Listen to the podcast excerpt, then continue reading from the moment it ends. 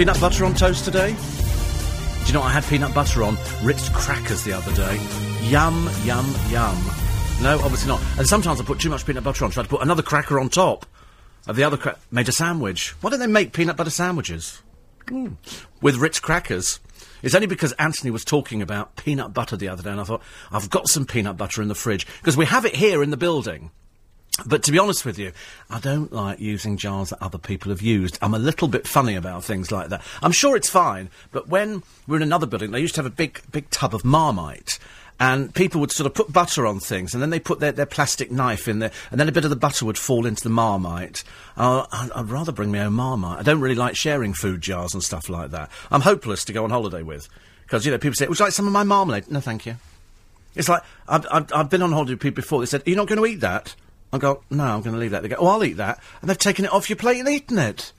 I've always thought, how horrible that is. It doesn't do it at all for me. It's like... It's like people... I can't... No, I can't do that one. Anyway, uh, yesterday... Very odd day yesterday. Very odd day. Uh, because I decided to go out and treat myself to a pair of sunglasses. Now, I do have quite a few pairs of sunglasses because I've got really appallingly weak eyes. And also, I'm a huge international star. So, when I go out on the streets, I have to wear my sunglasses because if, if I went out and I was driving and there was sunshine, I could drive about a hundred yards down the road and I'd have to stop and go back and get my sunglasses. So, I've always got sunglasses with me. So, I'm looking around and I'm trying to find... a pair of Ray-Bans. I only like Ray-Bans. I know people have got other glasses, so I, I go out and I find Ray-Bans, and I've looked around a few shops, and I can't find the, the ones I want. So eventually, uh, I think, right, I'll tell you what I'll do. I was in Richmond. I've had a look around. I can't find anything.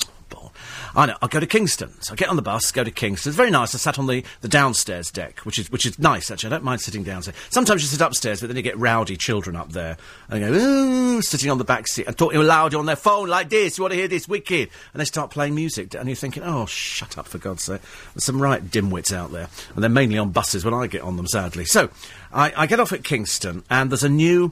We we have what is loosely called entertainment in the middle of Kingston. But the one that drew the crowd yesterday was the funniest ever. And it was... You'll have to imagine this, OK? It's a speaker, a big speaker box, a big black speaker with the, with the sound pulsating out.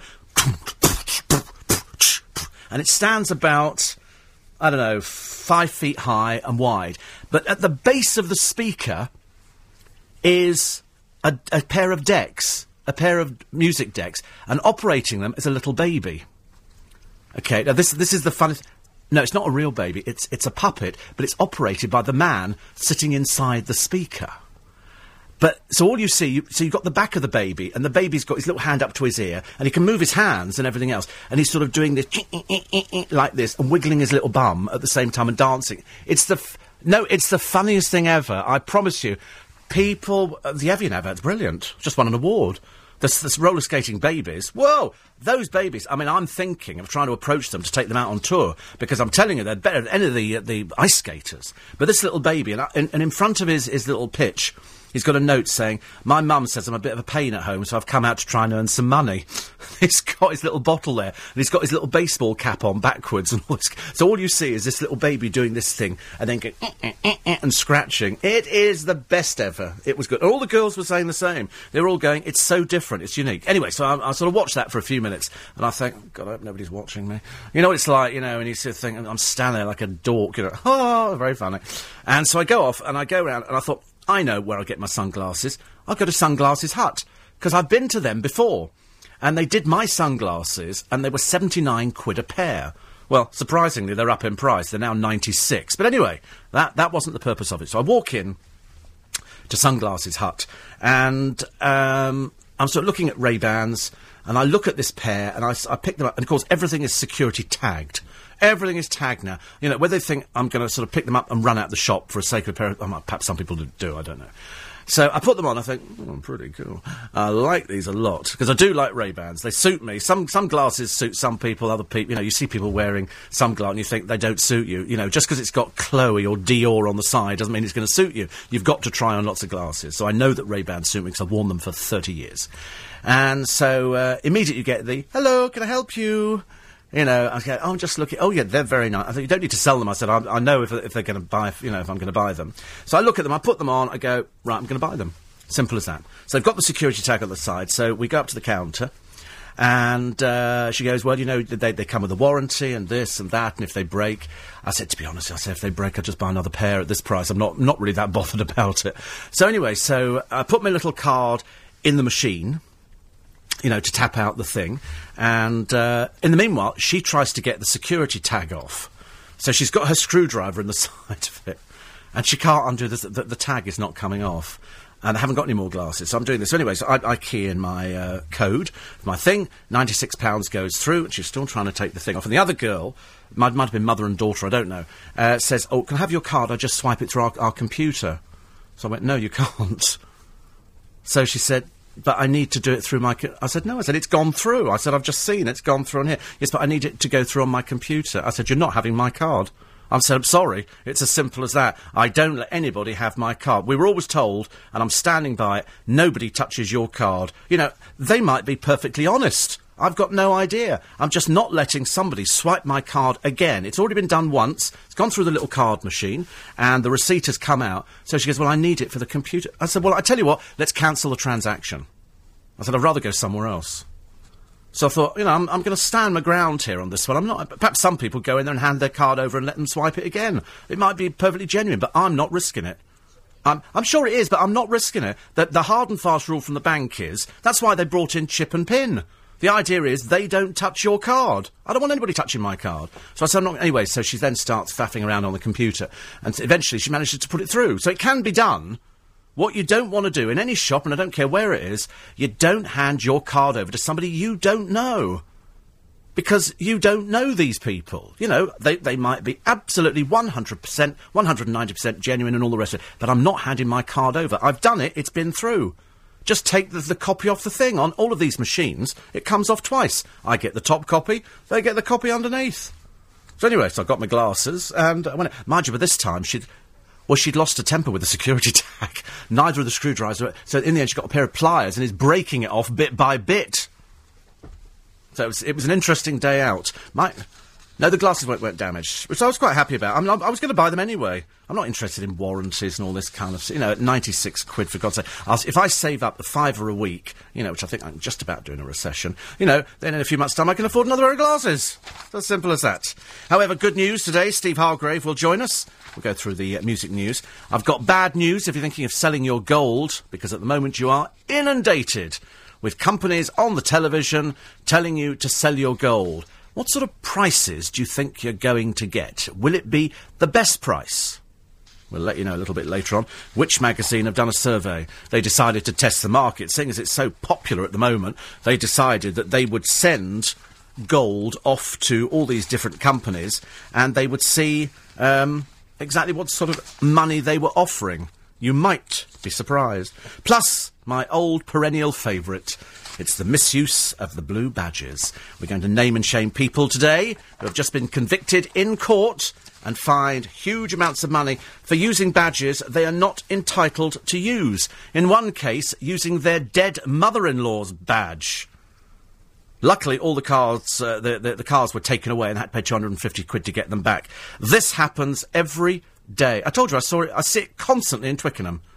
Constantly in Twickenham. I see it constantly in Kingston, where people who own restaurants in one particular street obviously have their parents' badge. And they park there, and they get out of the car, and they run into their restaurants or shops. And they do exactly the same in Twickenham. I saw a woman park, put the disabled badge on the front, get out, and run over the road. I shouted after her, what disability do you have? If it involves running, love, you're not disabled, let me tell you. It's just ridiculous, isn't it, nowadays? People misuse them. So we, we name and shame, courtesy of the Wandsworth Guardian. Plus, of course, we weave all your texts and emails in. eight four eight five oh, steve at l b c dot co dot u k. I'm going to have Heather Mills's disabled badge taken away. She can't be that disabled if she can dance on ice, let me tell you. She can't be. I can't even stand up on ice. She had a disabled badge? I should imagine so, yeah. She only got one leg, of course. She must have a disabled badge. She must have. But, but, it, but, but, oh, I bet she does. But it's the fact that if you can dance on ice, I asked the question, how disabled do you have to be? I can't stand up on ice, let alone skate up and down on it. And I'm thinking, you know, it's always a good one, though, isn't it? Uh, plus, stories in the papers today. Cadbury's going to be making redundancies. If you work in Uxbridge... That's where the, the uh, I was going to say the knife is going to fall, the hammer's going to fall down in Uxbridge uh, to a lot of the staff there, because the moment it goes to America, which it will, they'll just transfer everything over there. Does it make any difference where your sweets are made? No, I don't think so. Not to, not to us. You'd be surprised how many of what you think are British companies are actually foreign companies, and it's made abroad and brought in. I don't think it makes any... I feel it's a bit sad that perhaps, you know, Cadbury's isn't homegrown, because they've got that village, haven't they? The Cadbury's village. Is it Bourneville? Where... I think a lot of employees live, and it was built. It was built as, as part of the whole factory. I should imagine the smell of chocolate must drive you mad every day. I can't think of anything worse. You can smell it in the air, can't you? Poo, poo. But they do, but they do make chocolate, and you think that's not. You can make chocolate anywhere. You don't have to be in. You know, it doesn't have to come from Cadbury's. It's a shame that we don't own it, but most of the British things we we don't own now anyway. And uh, more more bullying in Big Brother. Yeah, the dreary old. Um, Lady Sovereign, one of the dreariest old bags I've ever seen on the television, is now claiming she was bullied in the Big Brother house. It's because you were bone idle, dear, that's why. You weren't bullied, they just told you the truth. You didn't want to join in, you didn't want to do anything. You're a waste of space. You had no talent at all, in or out of the house. And if you see that as bullying, good. News headlines, quarter past five. Five Met police officers involved in the investigation into the black cab rapist John Warboys have been disciplined. The police watchdog says they missed crucial opportunities to catch the fifty-two-year-old who attacked women in central London between two thousand two and two thousand eight. A nineteen-year-old man's being questioned after a young woman was found stabbed to death on a riverside footpath in Reading. And Amy Winehouse is due in court this morning, charged over an assault at a pantomime in Milton Keynes in December. Have a check on the state of the roads. It's Jay Louise. Thank you very much, Steve. All problems... L B C ninety-seven point three. Still to come, the people who cheat the blue badges. A banker, a woman who works for a city law firm, somebody who works in a, a children's clothing shop, all illegally using and convicted in the courts of using blue badges. Drives me crackers. And that gold that you send off in the envelopes, you know, you can have this much money now. I sent off my gold and I got four hundred pounds. I thought, how much do you send off? Bullion bars or something? Because judging by the prices that I've got here, uh, there's only one person who appears to win, and that's the companies. I understand how companies work, but I also understand that they're going to melt the gold down. So what what they're paying you is scrap value. It's not like selling it at an auction where you go along to Cash in the Attic or any, you know, Antiques Roadshow. And you go, I've got this lovely thing that my mother gave me years ago, and it was her grandmother's, and they go, well, it's worth about sixty pounds. Would you like to sell it?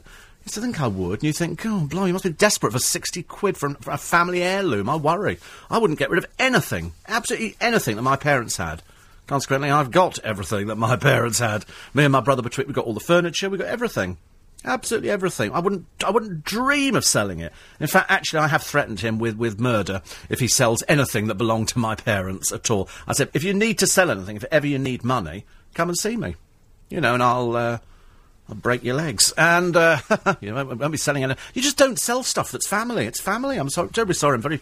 I'm funny about the, uh, the family aspect. Anyway, so here she is, the uh, most boring, tediously underdeveloped Lady Sovereign. Real name...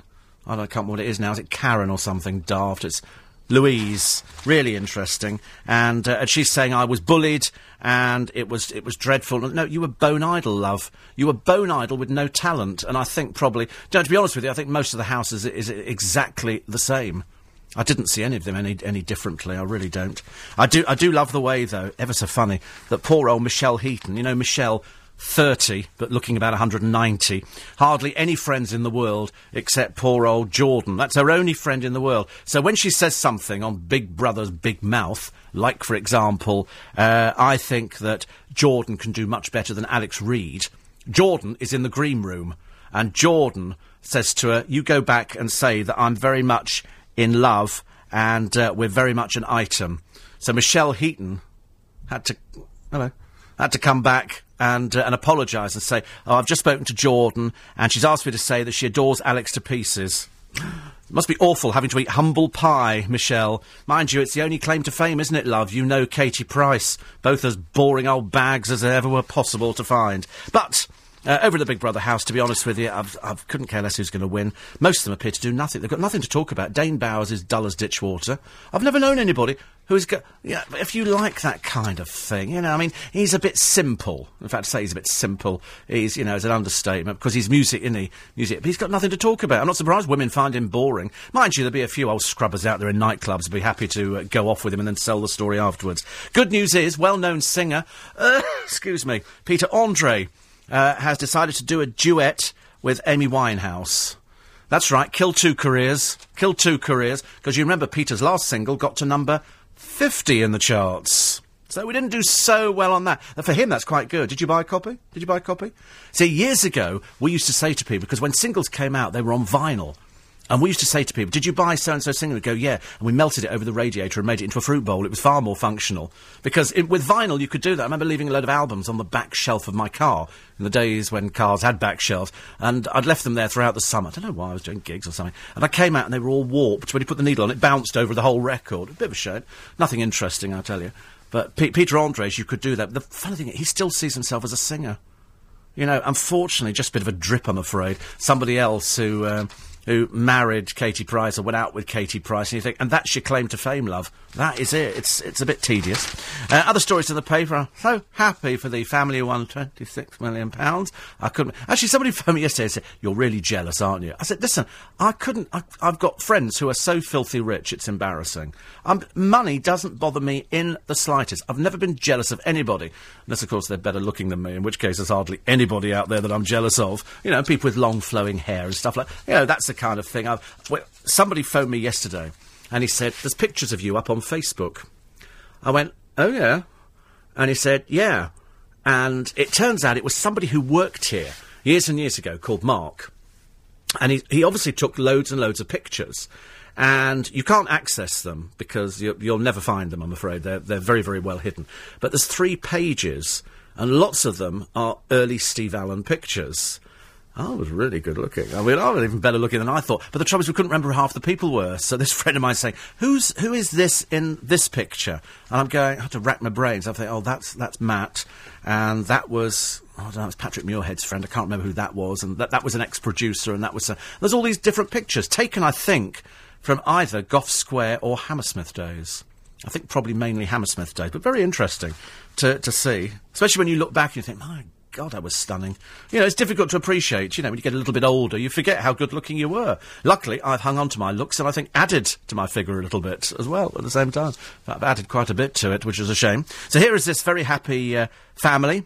George Stewart, uh, the family, four of them picked up twenty-six million, so they'll probably get about six, uh, six million plus each, which is okay.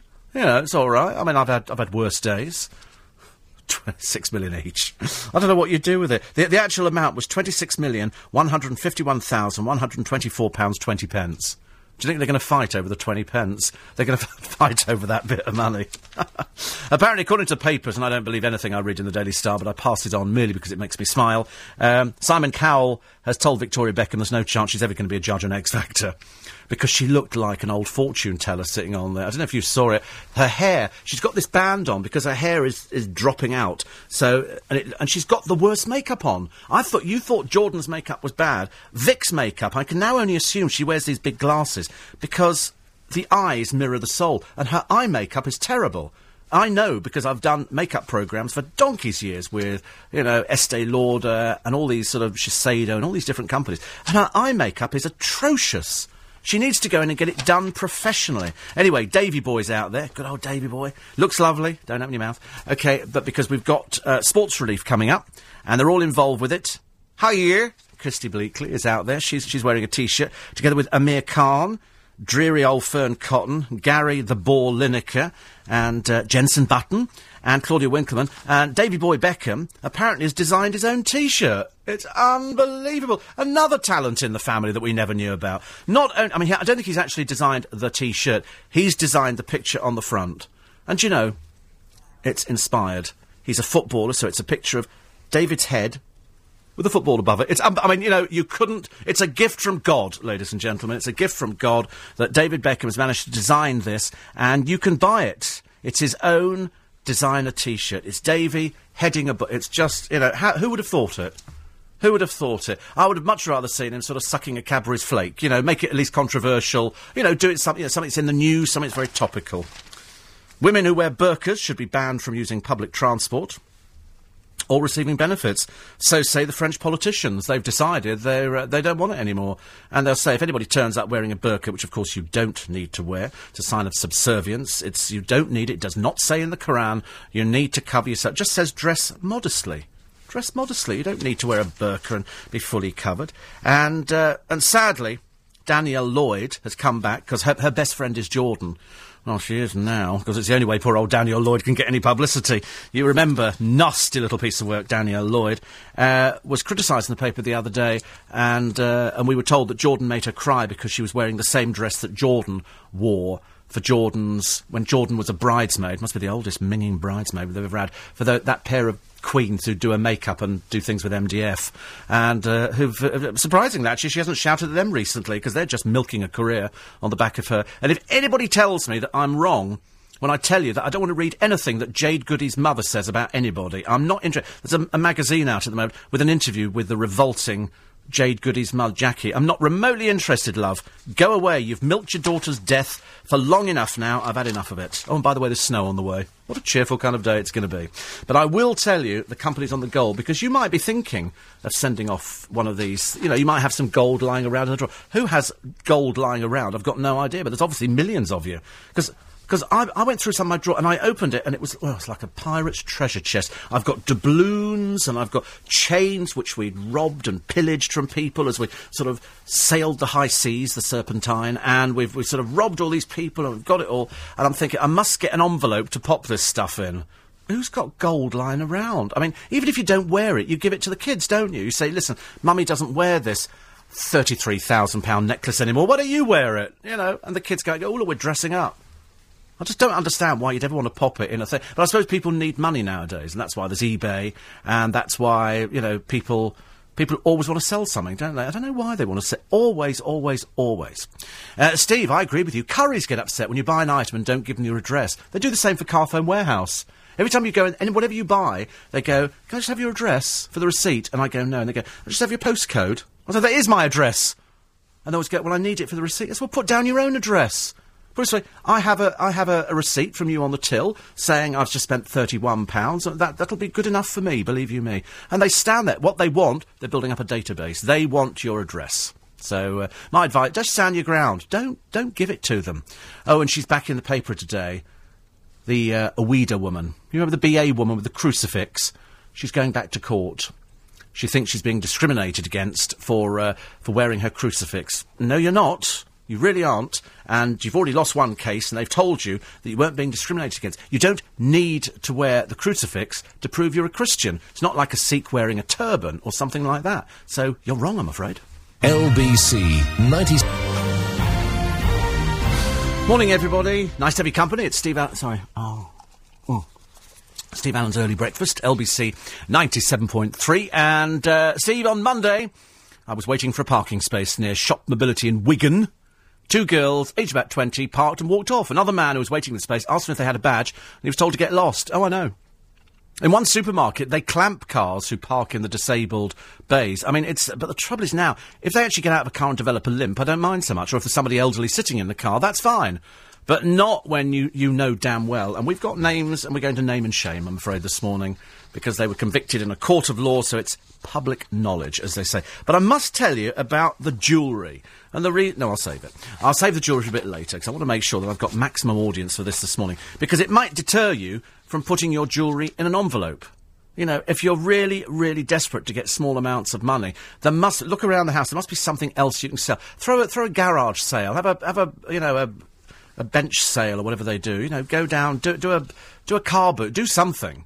But, you know, the amount of money you're going to get for the gold is, is not that great. Oh, look, a picture of Kirsty Bleakley. Hiya! My God, they do her up, don't they? And uh, apparently she's, um, she's confirmed she's dating Frank Lampard. Christine, shut it, OK? We're not interested in who you go out with. You're a grown woman. I'm assuming you're intelligent. You know, we don't, we're not interested. You're not fifteen, dear. Yeah, are you going out with it? I don't know. You know, you're an old woman. You're thirty, at least. And um, you know, if you're going out with somebody, just try and be big and brave about it, OK? I know it's obviously a big step for you to actually go out, you know, with somebody and the press interested, because believe you me, I'm as, I'm as frightened as you are about the fact that we're actually interested in who you're dating. More interested in who's going to be buying the latest chocolate bar. Uh, also, the papers today... Um, oh, Amanda Holden has hit back. Oh, she's hit back. She's hit back at, at Jonathan Ross. Jonathan Ross said... Apparently at one time, Amanda Holden, what's she famous for? Marrying some comedian and then appearing in a couple of West End shows, and that's it.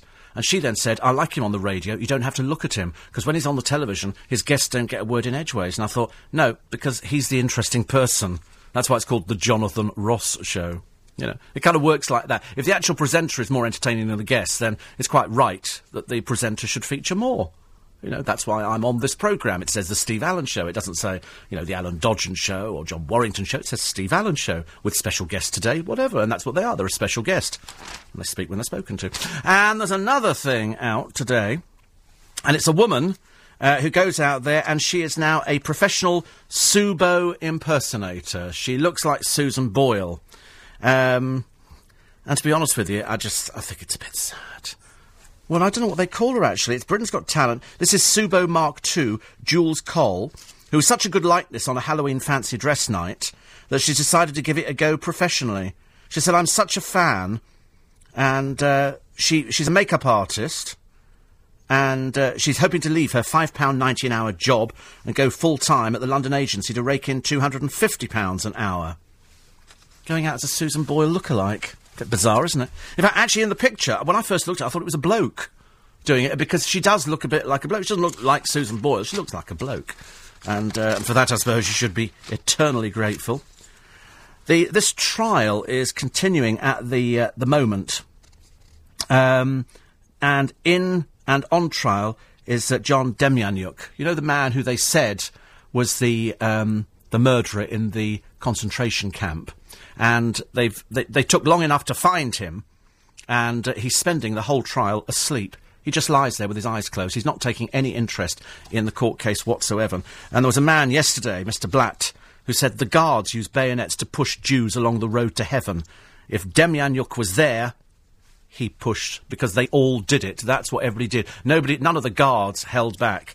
And uh, Thomas Blatt, I think, is one of the very few death camp survivors. I'd forgotten, of course, the other day that... Um, who was the girl? Anne, Anne Frank, who for some reason, I don't know why in the back of my mind, we, we talked about Anne Frank, and I've seen the house in, in Amsterdam, and one of the uh, oldest family friends, the woman who hid them and saved the diaries, died the other day, which was a shame. But Anne Frank died at fifteen. I'd forgotten she was fifteen when she died in... in Auschwitz. But here is this man, the last, very last survivor from a death camp called Sobibor. And they have, they've, they've worked all their lives, these people, the Simon Wiesenthal organisation, go around the world finding people who perpetrated these crimes in the death camps. But yet this uh, Demjanjuk has just spent his whole time lying on a bed in the court with his eyes closed. He's not remotely interested in taking part in it at all. You will. You will. Uh, other stories in the paper today. Oh, there's a number plate. Elt seven O N. Uh, so it's it could be Elton. Do you know that they've said it could fetch nine hundred pounds at auction? I would think if it's, if it says Elton, it's worth a fortune. Wouldn't Elton John want that for one of his cars? That could be worth thousands. Certainly not worth nine hundred pounds. Worth an awful lot more, I'm afraid. Do you know, on the programme the other day, we did breastfeeding. It was only because I'd been in Starbucks and seen one woman with a huge breast out on the table feeding this uh, this child. Well, obviously somebody from G M T V was listening, and they decided, let's do breastfeeding. It's always a good one to come up with. And most of the people who work on these programmes, like Loose Women, listen to this show in the morning as they're going in, and they go, oh, let's do that one. Let's do it. You know that because James Whale will phone up on a Thursday on his way into Sky. He couldn't go last week because of the snow and his toboggan broke down. And he'd always phone up and say, just do some stuff in the paper, so it gives him an idea when he gets in there. And I did breastfeeding. And somebody from G M T V obviously picked up on it, thinking, that's quite a good one. Well, anyway, they got so much bad publicity after it because all the mums were, were complaining, and they were saying they were insulting questions. Because most people, most people... was saying that they don't think breastfeeding is necessary. They're, they're not really interested. So, of course, the few people that do it, immediately jump on the bandwagon and go, this is disgraceful, this is an outrage, very vocal, you know, generally very big breasts, and they're generally sort of feeding the, these children in places. But p- a lot of other people have said it's not necessary, you don't need to do it. They go, what happens if the child's hungry? Well, go and do it somewhere privately. Don't just sit in the middle of a restaurant thinking it's quite normal. Dale and I went to a restaurant once up in, might have been Sheffield or something like that, and there was a woman in full view in the window breastfeeding a child. I mean, it's just, oh, I don't know.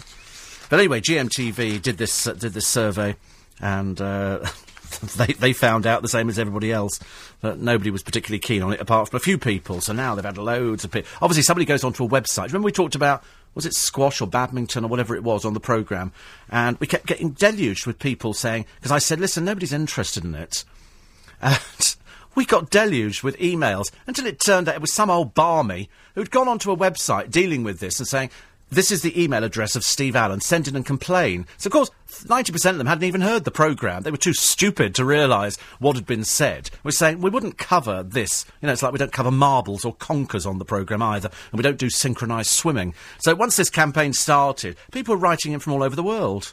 And I would write back and go, why don't you get your facts right before I sue you? And I had to write to the person who placed it originally saying, if you don't remove this, I'm taking you to court, OK? You're a waste of space. Silly little girl's blouse. Uh, here is Nadia Eweida. This is the Christian worker appealing against a ruling. To be honest with you, I, could, I wouldn't have the faintest idea if somebody was Christian, if I stood in front of them buying a ticket or not. I wouldn't be remotely interested. I would not be remotely interested. She was told that she was not to wear her, her cross.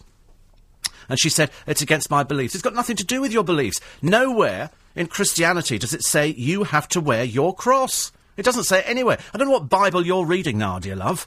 But I'm telling you, in all the ones I've ever read, and I went to Bible classes from a very, very early age, so there might be a little bit better brief than you, it doesn't say anywhere you must wear a cross.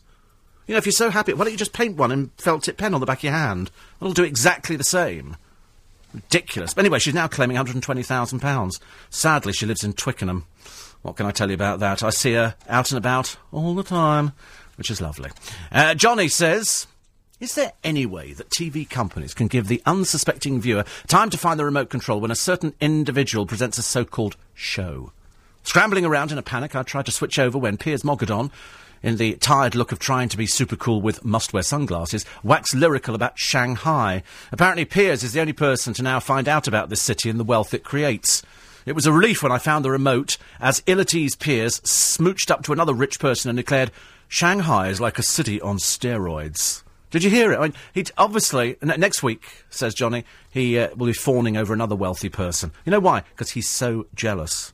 He's so jealous of people who've got loads of money. Have you noticed? Every programme has to do, has to be with the rich. I mean, he's only just discovered Shanghai, Vegas, you know, all, and you think, oh dear, small wonder you're not working as a as an editor anymore, Popsy, because, you know, to fawn over rich people. The trouble is, bless him, poor old Piers Morgan, turned up, pitched up at a pub the other day in some village where he goes drinking in another hostelry, and there were bouncers on the door and they wouldn't let him in. He said, um, um, can I come in? And they went, no, you can't. So he said, can I see the landlord? They said, no, you can't. The landlord said he doesn't drink here anyway. Why would we want him in? Totally agree. If I walked into a pub and Piers Morgan was there, I would think I was at the wrong place.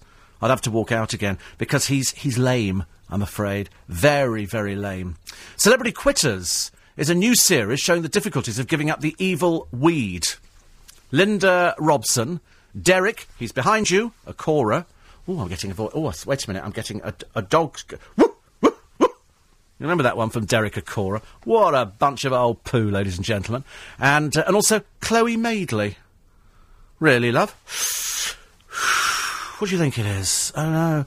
Looks like an Alsatian melting in the corner. Chloe Madeley, a celebrity. Christ, we are desperate in this country, are we? Better just check on the weather, because I know you're going to get a bit panicky today. Nick Ferrari, last day. He's in Washington, D C. I hope he's got his camera with him, because it, there's more photo opportunities in Washington, D C than anywhere else. I mean, it really... Oh, what a fantastic place. Fantastic. Cloudy with a cold wind, which will soon ease. Light rain turning to sleet or snow towards the afternoon. The Met Office is warning this will be heavier in parts of Surrey and the western and northern home counties. So tonight, the rain, sleet or snow will die out. Cloudy and cold, few dry spells.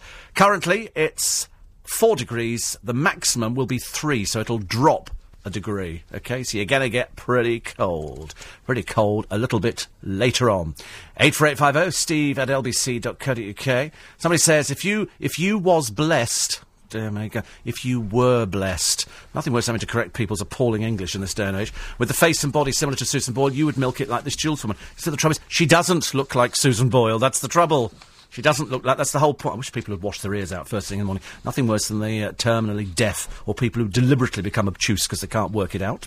Uh, don't forget, still to come, we name and shame the people abusing the blue badge system. They've been fined. Serious money. And the gold companies. How much do you get when you put your... You put your gold in a bag and you send it off? Steve, is Ronnie Biggs dead yet? Sadly not. We did will him, will him dead over Christmas, but he managed to survive Christmas. In fact, considering his uh, son, uh, let's just be economical with the truth, said he's practically got his hours, hours to go. It's amazingly miraculous, isn't it? Didn't say how many hours, that was the trouble. We worked it out, we think it was a few thousand hours, you know, counting it over the year. He's going to be around for years to come. He'll be milking it yet. Uh, Steve? Oh, Anne Frank died in Belsen. Did she? Oh, right. OK, Belsen. Either way, she died at fifteen. I was more interested. It didn't matter where she died. She died in a concentration camp, and it was the fact she was only uh, fifteen. John of Lewisham. No, it's people like you, I'm afraid, uh, which kind of sums it up, really. Uh, I'm hoping the Bible basher, Stephen Baldwin, will go loony in the Big Brother house, declare himself the new Messiah and take everybody hostage. No, the new Messiah is the guy they've just released from prison, the one who tried to assassinate the Pope. He's declared that he is the new Messiah. For some reason. I don't think they should let him out, really. Dreadful. Uh, eight four eight five oh, steve at l b c dot co dot u k. And uh, we'll take some more of these here. Uh, Steve, I see Dale is fronting a gold ad on afternoon television. What's that about? Money, I should imagine. I can't think of anything else. It would have to be money. But the prices are, are, are quite worrying, which I will tell you about after this. News headlines, nine months after a black cab driver was jailed for sexually assaulting female passengers, five police officers have been disciplined for missing opportunities to catch him. A nineteen-year-old's been questioned over the murder of a young woman who was found stabbed to death by a river in Reading on Monday. And it's reported the star of Little Britain, David Walliams, has proposed to his girlfriend, the supermodel Lara Stone. Have a check on the uh, roads for you this morning. It's Jay Louise. Thank you very much, Steve. Well, we've still got... twenty-seven point three. Morning, every eleven minutes to six, Wednesday morning. This week's whizzing through, isn't it? I keep thinking it's payday, and then somebody goes, no, it's not till Monday, and you go, oh, we've got to get through Thursday, Friday, Saturday, Sunday, Monday. Another five days of this. Dreadful. Uh, a lot of people uh, supporting uh, Willie. The Prince is huge down under. A lot of people have got their I Love Willie T-shirts on as Prince William comes around. And is it strange, is it a coincidence that we mentioned on the programme that the uh, the Duchy of Cornwall... Prince Charles have their offices by Richmond Bridge, a big white building with a big golden eagle thing on the roof. And ever since we mentioned it on the programme, because they had no sign-up, they've, they've packed up and gone somewhere else. I begin to wonder if it was us again, if we'd sort of started something. eight four eight five oh, steve at l b c dot co dot u k. Uh, you're all agreeing with uh, Nadia Eweida claiming the uh, Entroyable Employment Tribunal was wrong. Uh... It's ridiculous. Just get over yourself, for goodness sake. There's nothing worse than people who waste time in this country. Just get on with it. If somebody says, do not openly wear this, it's not for any religious reason at all. It's because we don't have that kind of thing. It's not the same as Sikhs who have to wear certain things. You know, there's nowhere it says that Christians have to wear a cross. You don't have to go to church. You don't have to sing hymns. You don't have to do anything at all. It's just being silly. And at fifty-eight, you'd think people would know better. Uh, if you want to stay young, eat fish oil. Can't think of anything worse. Can't think of anything worse. Although, somebody told me the best uh, the best shepherd's pie involves a bit of, I think, anchovy paste. Apparently, you've got to, you've got to use lamb, and the best shepherd's pie has got um, potato on the bottom, then the meat, so that the juices soak into the potato at the bottom. Sounds pretty good. Bill McLaren's died at eighty-six. He was the voice of rugby. Uh, he retired in two thousand two after almost fifty years. It's not bad, is it? I'm always envious of people who do commentaries. I've spoken to football commentators before, and to be honest with you, I, I wouldn't have the faintest idea. I know they understand what they're talking about. I couldn't identify anybody on a pitch. I'm bad enough in this building. I've got no idea on a pitch they go, and here comes... I don't know where they are. I'll be sitting there looking at a number chart. What number does it say? thirty-three. OK, th- and then you look at the pronunciation. And then you think, I don't think I'm going to be saying anything there. eight four eight five oh. John in Lewisham, go away, you silly little girl's blouse. I'm afraid it's not true. You really should check figures. Hate to prove you wrong, but of course at the same time I secretly love it. Uh, Jeffrey says, who wants to look like Susan Boyle anyway? Well, if it's going to make you two hundred fifty quid an hour, I think you're going to want to go for that, aren't you? Uh, Steve, um, uh, I have a disabled friend uh, who lives on her own. Her washing machine broke down a couple of months ago. She didn't have any spare money, as she's on benefits. She raided her jewellery and collected together all the old and broken bits and took it to the local jeweller. Got around five hundred pounds. Must have been a hell of a st- must have been a stack of stuff. Must have been tons of it. Because you look at the prices that they're paying on the television, and it's dreadful. Dreadful. I mean, it, it's really appalling.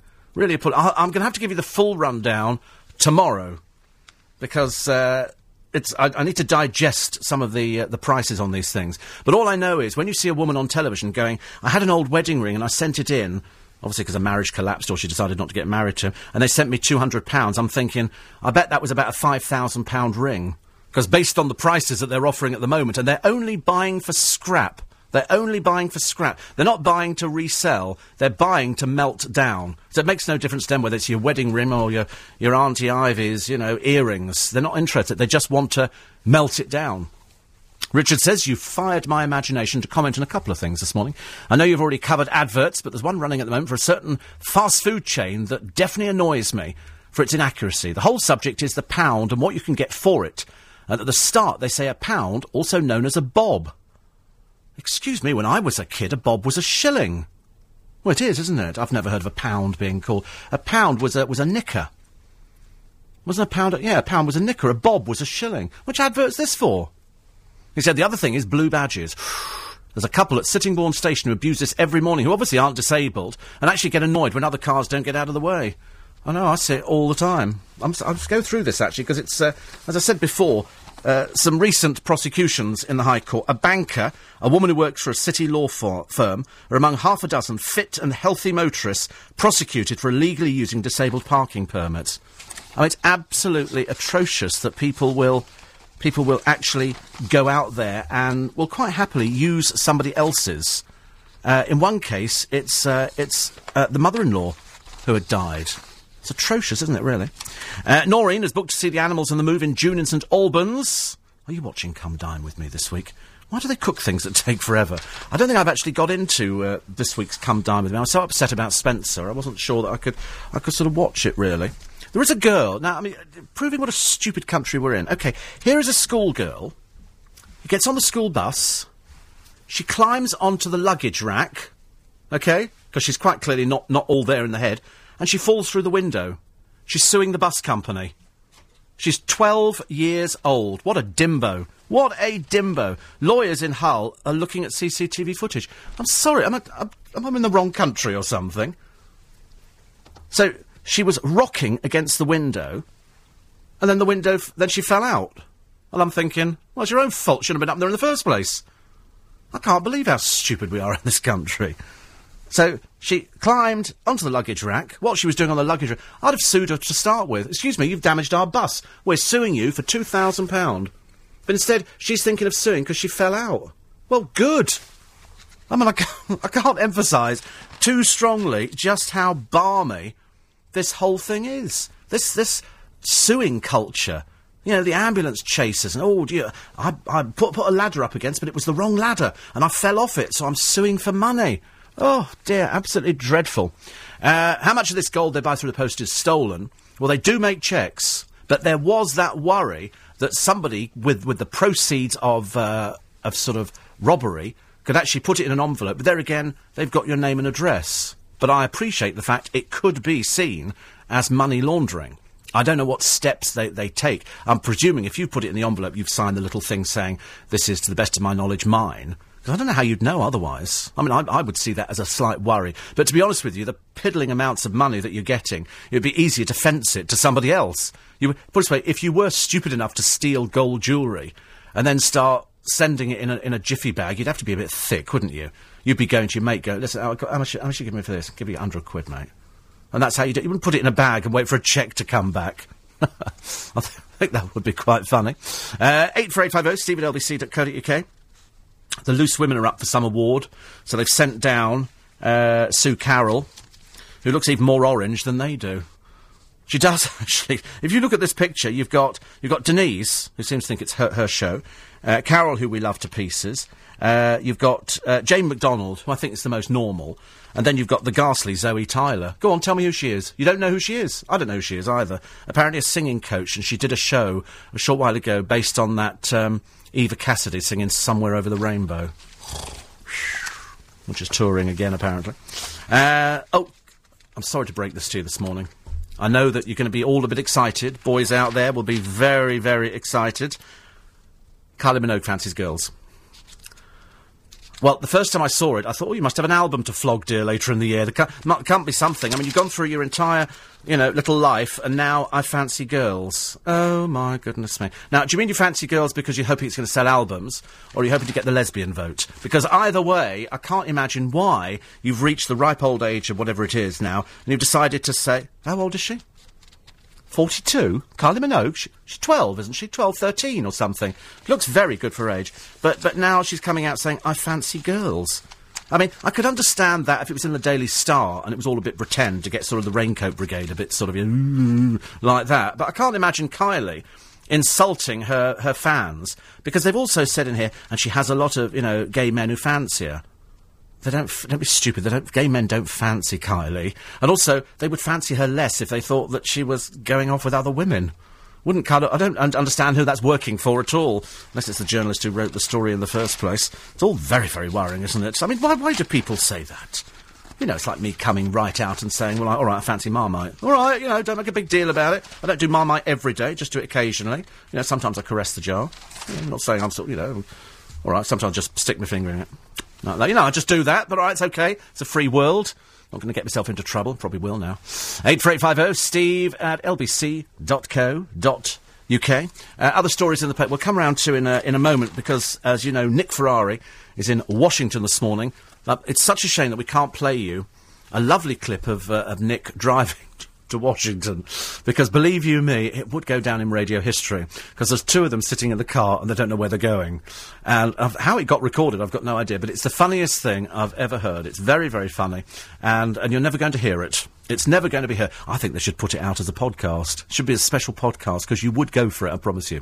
It's L B C ninety-seven point three. We all make good decisions. Morning, team. Eight minutes past six. Wednesday morning, Jan the twentieth. Struggle through another five days till we all get paid. I know, and then the bills arrive in. You think, I'll put that on the mantelpiece. I'll get round to that later. Do you know, I keep seeing adverts in the paper for food, and not, not not just generally for food, but obviously because we don't want to spend as much money on things now. And the one thing I will not buy is non-branded items. I'll only buy branded. So if they go in, they go, this is, you know, Tesco's finest, or this is Summerfield's finest, or this is whatever. The only, the only exception to that would be Marks and Spencer's, because I'm buying ready meals. But if, if it's tins of food, I want to make sure I know who the company is. So when I see Tesco with an advert for Heinz beans and Heinz spaghetti and Heinz hoops, I, as a child, I grew up on that. That, that was tea. A tin of Heinz hoops would go between two people, and you'd have two pieces of toast. They'd be, it was delicious. It was delicious. Now, a tin of hoops just does one person. But they've got ten tins for three quid in Tesco's. And I think that's actually quite good. So if you're an elderly person, and people are always complaining about, you know, I can't afford to do this, can't afford... It only works out at thirty pence a tin. Most people, I would think, could afford thirty pence for either a tin of beans or some hoops or some spaghetti. You just heat it up, and you've got an instant little meal. About thirty pence. Good, isn't it? Uh, eight four eight five oh, steve at l b c dot co dot u k. And... Um, another one here that says, I've been told that one particular uh, cash firm pay up to seventy percent. Well, it's rubbish. I'm sorry, it's not true at all. It's blatant lies. It's blatant lies. They might say they pay up to seventy percent of scrap gold price.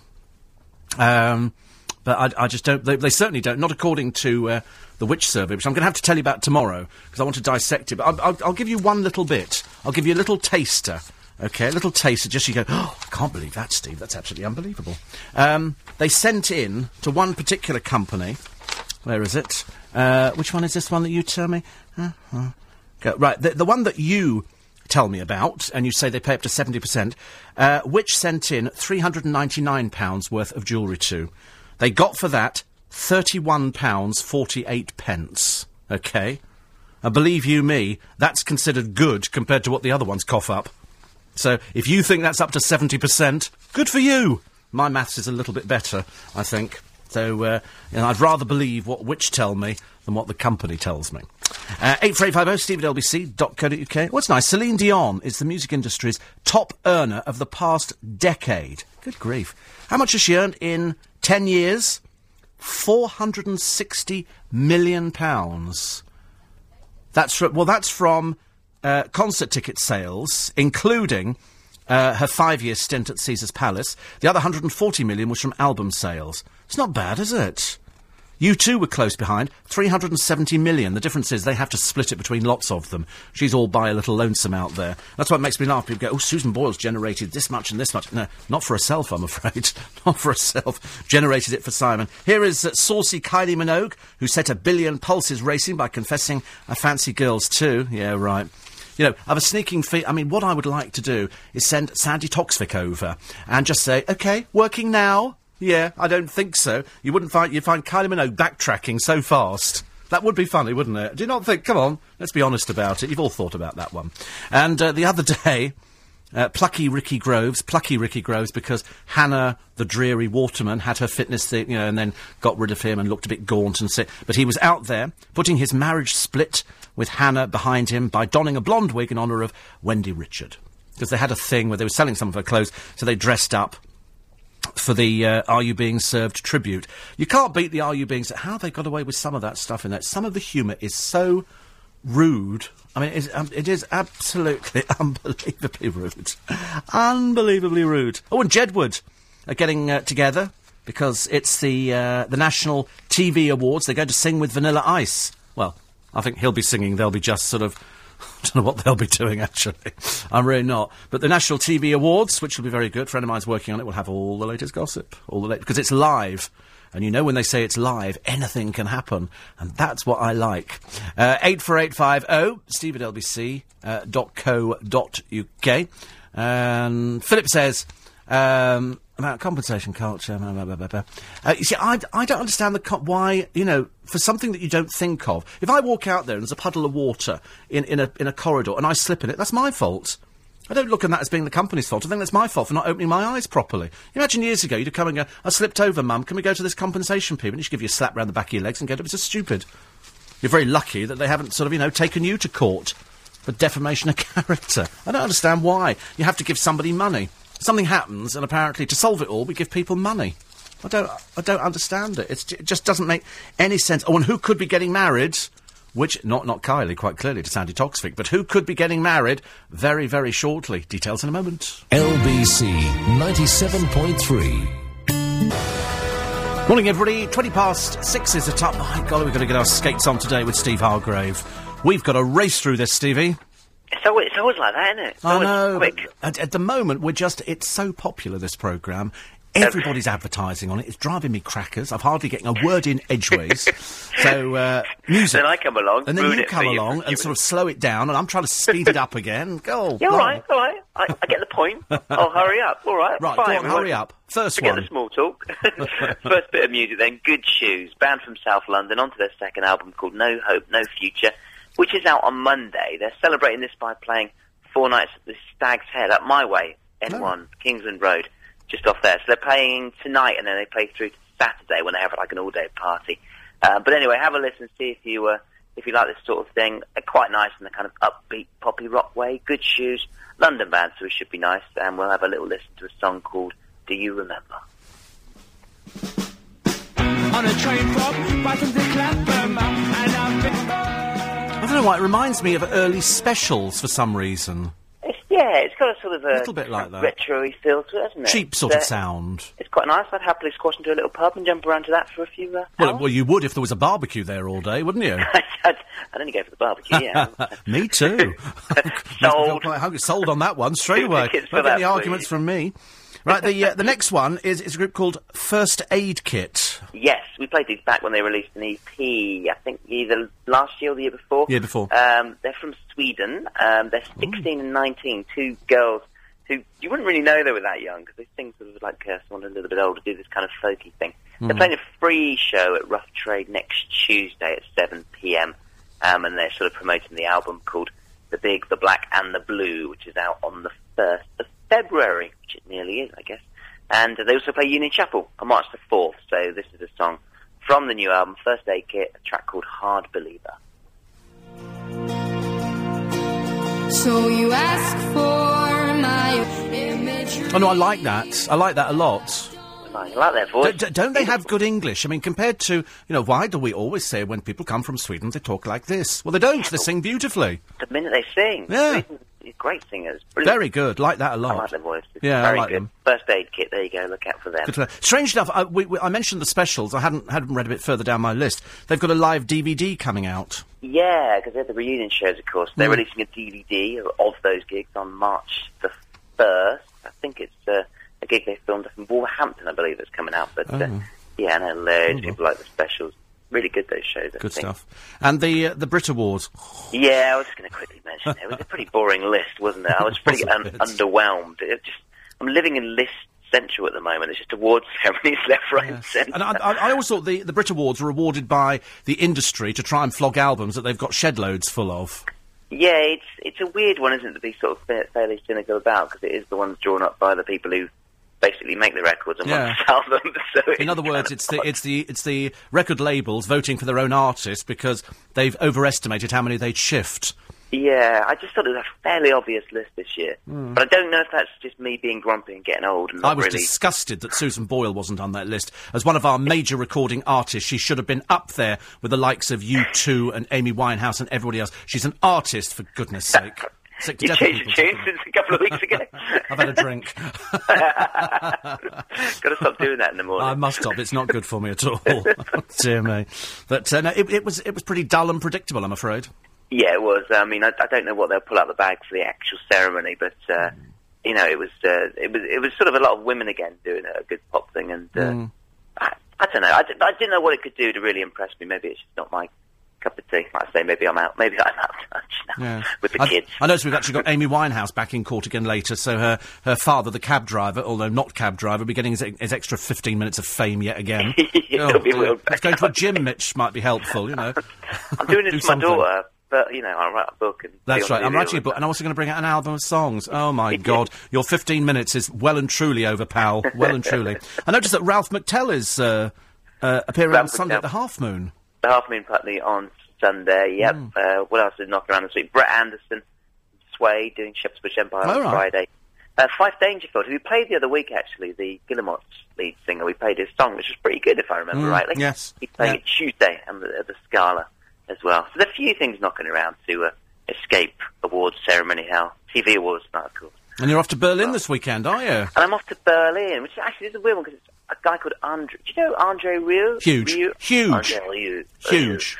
The Austrian guy. Yeah. yeah. You see, so uh, he may well be number one in the album charts. Which yeah. would be an incredible feat for that sort of music. Yes, but the job is every so often Austria throws somebody up, and I mean that in the nicest possible way, because uh, there's so few of them in the country, they go, uh, what, what do we do this? Uh, uh, waltzes, yeah. waltzes, he'd do waltzes. Yeah. Of course I've never yeah. heard of him before, he's probably only just been discovered within the last five minutes, he, I should imagine. He, well, he's massive around the world, and no one seems to know him over here, although no. people are buying his album now, so it's just kind of weird, bigger than, uh, well, he played sixth biggest performing artist last year. Yeah, and yet nobody's world. Heard of him. That's the and trouble. Yet no one, no one knows of him, but, you know, gonna, we're going to go and see him in Berlin and cheer him up. Oh, well, that, well you enjoy idea. That. You enjoy that. will, Listen, always lovely do. To talk to you. Good to speak to you. And uh, we'll talk to you when you get back. I will do. I'll see you next week. All right, take care, kid. Steve Hargrave there.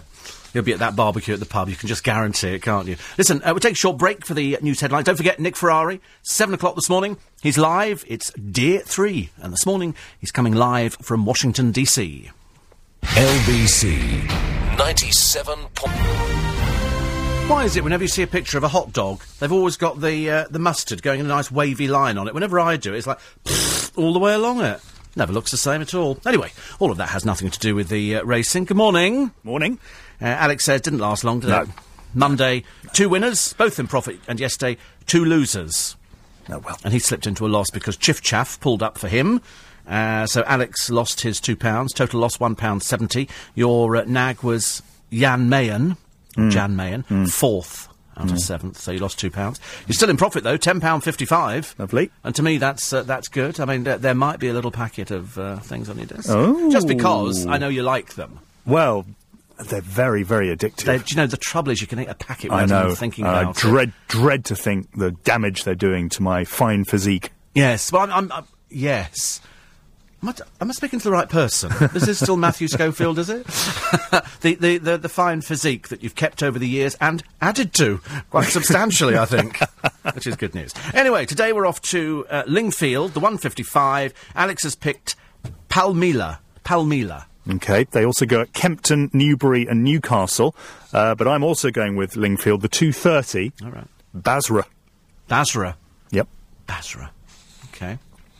Could win. I, I, I have a feeling it's... It, they all could win. Yes, but I have a feeling... It's just they don't. They, they, they tend not to, don't they? I, I think I, I think they're all listening to the programme. The moment they get nominated, they get, oh, don't, don't bother going out. We've been picked. Let's develop a limp or something like that.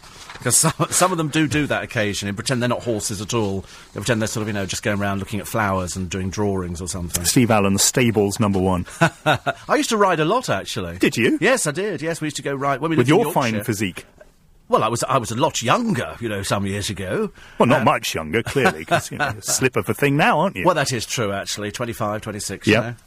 Just around the wrist. Mm. And, uh, no, I used to love riding. Oh. I used to love it. I've got lots of pictures of me on the on the back of horses. I don't think I, me and horses would get on. Would they not? No. You've never been riding? No, my balance is dreadful. Well, you, well, uh, you need a bit of balance, don't you? No, not really. I mean, they, they are wide enough so that you wouldn't slip off. I have seen people slip off. It's mainly because... They no, it, that would be me. That would be you. It would. Oh, dear. Guaranteed. Well, one of these days we'll have to take you out riding. Right. I, I, I live for that day. I'll look forward to that. I thought you might do. Yeah. And also hang gliding and bungee jumping. No, neither of those either. No, see, I couldn't no. bungee jump. If somebody said to me, you know, just jump up, no amount of money in the world would make me do no. it. No. I saw people doing it once for charity, and they went up in a ski lift, and they were all ready to do it. I think it's one of these airline programmes. And they got there, and they opened the door, and she looked out, and she burst into tears. I have, you know, I and have... They, they I, didn't do it. I have maximum respect for people who do, you know, parachute jumps for charity no. and so on, but... You wouldn't catch me doing it. No, so I, I even got queasy watching a guy the other day on television walking up um, a mountain, and he was walking along a thin ridge. And I, all I kept thinking was, but he could fall. He could yeah. fall off this. And I, it left me quite quite ill, I'm afraid. So you're right, not not for me either. I wouldn't mind doing a balloon, though. I could go. Oh, up no, I've been up in a hot air balloon. Oh, have you? That's very relaxing. That, that doesn't bother the, you? No, no, no. The beautiful thing is, you know, when the, when the burner's not on, yeah. just the peace. Yes. Mm, so quiet up there. Yes, that, yeah, I can imagine that, actually. It's a bit like being in here. If, if I stop talking, it goes very, very quiet. Yes. And then people start panicking. Doesn't happen, though, does it? Doesn't happen at all, no, thank goodness. Long may it continue. Matthew, nice to talk to you. See you tomorrow. Talk tomorrow morning, so we'll find out how well our horses did. Don't forget, Nick Ferrari, broadcasting from Washington, D C As I say, I so wish I could play you the, um, the Nick road trip bit, which you're never going to hear, but I think they should put it out as a podcast. It would have to be bleeped, but it was very funny where they're trying to find their way around the road system. Not the easiest if you're not used to driving over there. Uh, pay-per-view today's Kevin Maguire, and they're going to be talking about Obama's first year, the lessons for Cameron. Uh, Cadbury's, of course, is the takeover bad news for the British economy, and they'll talk to Hank Potts about that. It, I'm more worried about the people in Uxbridge who'll be losing their jobs. Not everybody, but they've said that's probably where the, the axe will fall to start with, and I suspect as they move the opera... What will happen to all the, the sites if we make it in this country? Will they, will they move it somewhere cheaper? That's what worries me, that all these places... There was a, I heard a rumour the other day, and I hope to God it's not true, that here in Leicester Square, uh, one of the uh, Odeons is going to be turned into a hotel. Not not the one on the side where we are, but just directly opposite us. And then somebody else said that the people who've converted the Swiss Centre, which is ghastly looking, I have to tell you, much nicer as the Swiss Centre with a clock and everything else, uh, want to do the same with the Empire. Now, if you go, if you type in... Empire, Leicester Square, you'll see how far back it goes in our history. It's been there for donkey's years. It's had all the major things going on. It's a beautiful piece of architecture. Just looking at the outside, if they pull that down, it will be nothing short of a scandal. But it turns out it's not listed. How it cannot be listed, God alone knows. I hate architects who come along and change things. They go, oh, we've got to knock it. No, we don't want to knock it down. That's what people come to this country for. They want to see a bit of history. Otherwise, you'd have knocked Buckingham Palace down years ago and put up something in glass and chrome, and so we could see Her Majesty, you know, walking along the corridors and things like that. Absolutely ridiculous. Ridiculous. Uh, so, uh, they're going to be talking about the police criticism over the I P C C, the rape uh, investigation. of Mister Warboys. Uh, plus, why are some ethnic groups hit harder by the recession? That and more with Nick Ferrari live from Washington, D C after the news at seven. I can't remember what time it is over there. Are they doing, is it midnight or something for them? Whatever it is, they're, they're all backwards. But he will be back on Friday for the programme and Andrew Pearce tomorrow. So, uh, that. Uh, Dawn says, you just played a band called First Aid Kit, who you really liked. Steve mentioned two upcoming gigs that they're doing. They're doing a gig at the Relentless Garage on the ninth of February. I'm going to that. Haven't seen them live before. Slow Club are also on the bill. I'm going to see them. Steve's played Slow Club on the show before, and I've heard them live several times. They're fab. Well, let me know what First Aid Kit are like, because I like them. We didn't think we were going to like... Well, in fact, Amanda didn't think she would. She went, you won't like the second song. Because as we're listening to the first one, she goes, well, you won't like the second song. And then as we're listening to the second one, she went, oh, I like it better now. It was a little bit one of those moments in the Big Brother house. Uh, oh, it's working. You know, it was that, that kind of thing all over again. It, I quite liked it. So I think they'll do very, very well. And you're quite right. I've had a lot of people saying, they're saying, oh, we won't find any more bodies in Haiti. Week later, they've just pulled a woman out alive. Alive, ladies and gentlemen. You see, there is a God, and uh, and he was definitely smiling on that lady. So well done to her. Uh, other stories in the uh, papers today. There's, they're talking about breakups here. It's all very odd, this, isn't it? Somebody wrote to me the other day who I went out with about ten years ago. And you think, I'll never go back. I don't, I'm not a going-back kind of person. No, it was ten years ago. Everybody's different. We've all aged, you know, different thing.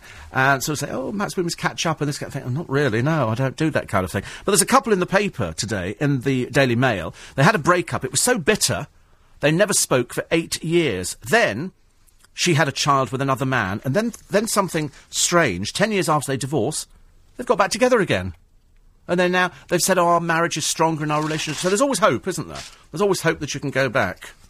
Sometimes not, but sometimes there might be hope. You never know. Heaven's above, you know. If they can find somebody, um, you know, in, in the rubble in Haiti, stranger things have happened. Jim says, I hope the drumming gorilla doesn't get laid off. Who's that? Oh, this is, is this the Cadbury's drum? I don't think I've seen this advert. I must have missed it. Oh, right. I used to like Miriam Margolyes doing the Cadbury's Caramel. And that was a rabbit lying underneath a tree. I thought it was a bit laid back. I like anything like that. I don't think it's going to change the sweets.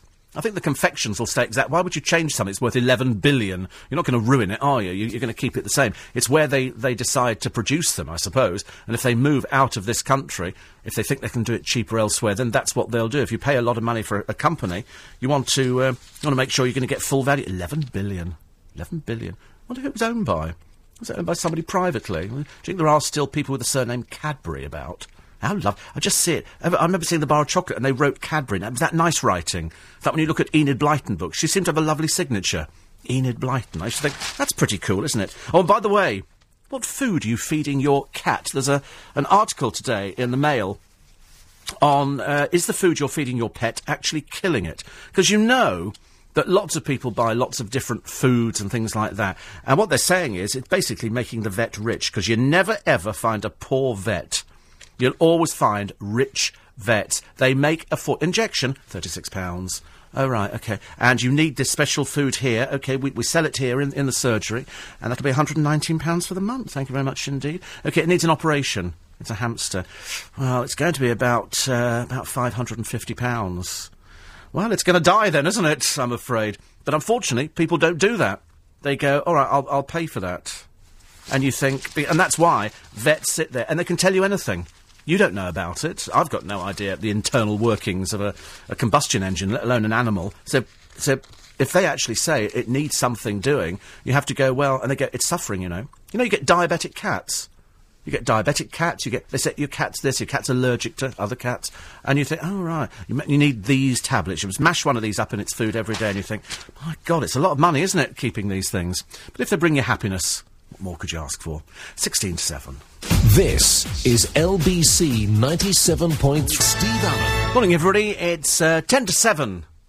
Can't believe it's Wednesday morning already. I can't believe I'm reading about Cadbury's, who also... The, the Cadbury brand portfolio, I don't know if you're aware... also ranges from green and black's chocolate, which we like a lot, plus the gums, Dentine, Hollywood and Bubbaloo. That's all under Cadbury's, as well as sweets in the Hall and the Bassett range. Oh, not Bassett's. Not all that stuff. Where will it go? Uh, originally started by a Quaker. A Quaker. Way back, one hundred eighty years ago, and now they employ forty-six thousand people. And uh, and they span sixty countries.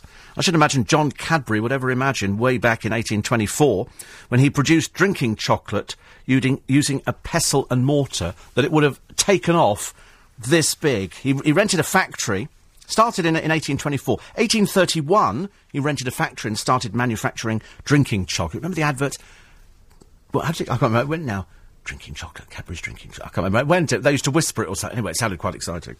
And and and Coca, uh, a move which laid the foundation for the Cadbury chocolate business. The legacy was carried on by sons Richard and George, and uh, then they established a model village for employees, and and they also the willingness to care for their workers and readiness to tackle social problems reflected the family's Quaker faith. So they were named manufacturers in eighteen fifty-four of cocoa and chocolate to Queen Victoria. So obviously that... Because it used to be quite posh, chocolate. People just keep it locked away. People would go round and go, having chocolate. And they go, wow, drinking chocolate. And they, they would sort of get it out very carefully. It was it was quite quite a thing, actually. So they, they've done well with the family business merged with Fry. Remember Fry's? Fry's chocolate cream. I just love Fry's Turkish Delight. That was my favourite. Oh, I don't know what it was made of, but I loved it.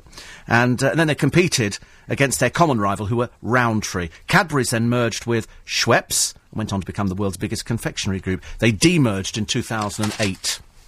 So what's going to happen?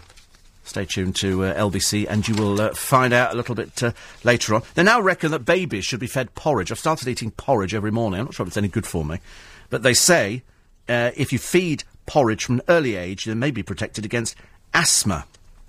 Do you know, honestly, I'm sure we never worried about these things when we were younger. I mean, nowadays you worry about just about every single thing, don't you? Every time someone coughs and sneezes. Years ago, we did, we did all sorts of strange things. Tomorrow, I will go into the uh, the gold story, because lots of you are very, very interested in that. And you'll be surprised how how little you're getting for your gold that you're popping in an envelope. You'd be better off, I think, to probably try and sell it on eBay. In many cases, you get more money for it, because it's just balmy. The stuff they're offering now, ridiculous, honestly. I mean, three hundred ninety-nine pounds. What do you get back for it? And one of the companies, twenty-two quid for four hundred quid's worth of gold, because they're melting it down. Makes no difference to them. Uh, thank you to uh, Oliver Tabor. You're not related, are you? Uh, who's got West End Magic at the New Players Theatre. That's down uh, just by the back of Charing Cross on Saturday the sixth of February. So if you like magic, this is the place to go. They've got close-up magic, dove magic, death-defying, extreme juggling, and uh, all sorts of things. So you can go and check them out. The uh, New Players Theatre. It's Saturday the sixth of February. And... Uh, It promises to be a good night out, including graduates from a real-life Hogwarts magic school getting together to put on a show. So the New Players Theatre. It's a nice theatre, actually. I've uh, done some stuff down there myself. Very nice indeed. There's also, for those people who panic over going to the dentist, uh, the end of the dentist drill. Because if there's one thing that puts you off, it's you lie in the chair, you're all uncovered, you're lying backwards, and also, woo, and this horror, and, and then they talk to you. Oh, we'll just do this. I mean, I've got a very nice dentist, but I wish they wouldn't talk to you when they're doing it. All I'm thinking is, just give me another injection. But now, they say, because they're always coming up with something, I keep thinking, well, why is it not commercially available everywhere? This is a high-tech relief to ease the pain of fillings, because what they've got to do is, they get this, and apparently, they tell me it's only water. It's water turning the little drill round, and it drills out, and then they sort of fill the hole, and that's it. My friend Paul... Uh, had spent ten thousand pounds having his teeth done, having them cleaned, having all the fillings uh, taken out. There used to be amalgam, and then they were taken out and replaced with, with the new white fillings. And uh, in this new treatment, uh, there's an outer gas inlet, an inner gas inlet, a plasma jet, and a microwave to the plasma source. And apparently, you don't feel anything, because up until now, only a drill can penetrate into the tooth, so the dentist can then remove the infected pieces. Under this new one, the plasma jet will clear bacteria from the inside of a rotten tooth in less than twenty seconds. It's, but does it hurt? That's all people want to know in a dentist. Does it hurt? I remember going in there once and saying, you've got to give me another injection. He said, well, listen, if it hurts, just hold your hand up. Well, I was there permanently. Sorry, hands in the air, hands in the air, because it hurts. And they, I'm sure they never believe you. And I used to choke in the dentist. I'm sure they thought I did it on purpose. I go, got me sick, got me sick. As they're sort of sitting there, they've got some nurse going... in the side of your mouth, and somebody else drilling away, and all the pl- they're carrying on a conversation like you're not there. Jill says, one of my cats had acne. Crikey. Brian says, Iris thinks the world of her two cats. Don't know about me, though. The one thing you must get, though, we've, we've all we've already decided, is pet insurance. Just on the off chance that your pet does become ill, because vets are terribly, terribly expensive. Uh, lovely picture of Amanda Holden here. I say she's finally returned fire in a war of words with Jonathan Ross. This is after... Oh, she said she doesn't mind him on the radio because you can't see him. That's what they say about me. So we don't mind Steve Allen, we can't see him, it's fantastic. The other occasions we do see him, you know, not, not so good looking. But uh, anyway, we'll do it again tomorrow morning. Thank you very much indeed for your company for today. Don't forget, Nick is broadcasting live after the news at seven from Washington, D C Dear three of Nick in America. Promises to be a lot of fun this morning, especially the journey getting there, which I hope they, they repeat for you this morning if the lines go down, but I suspect they won't. Might be available as a podcast later.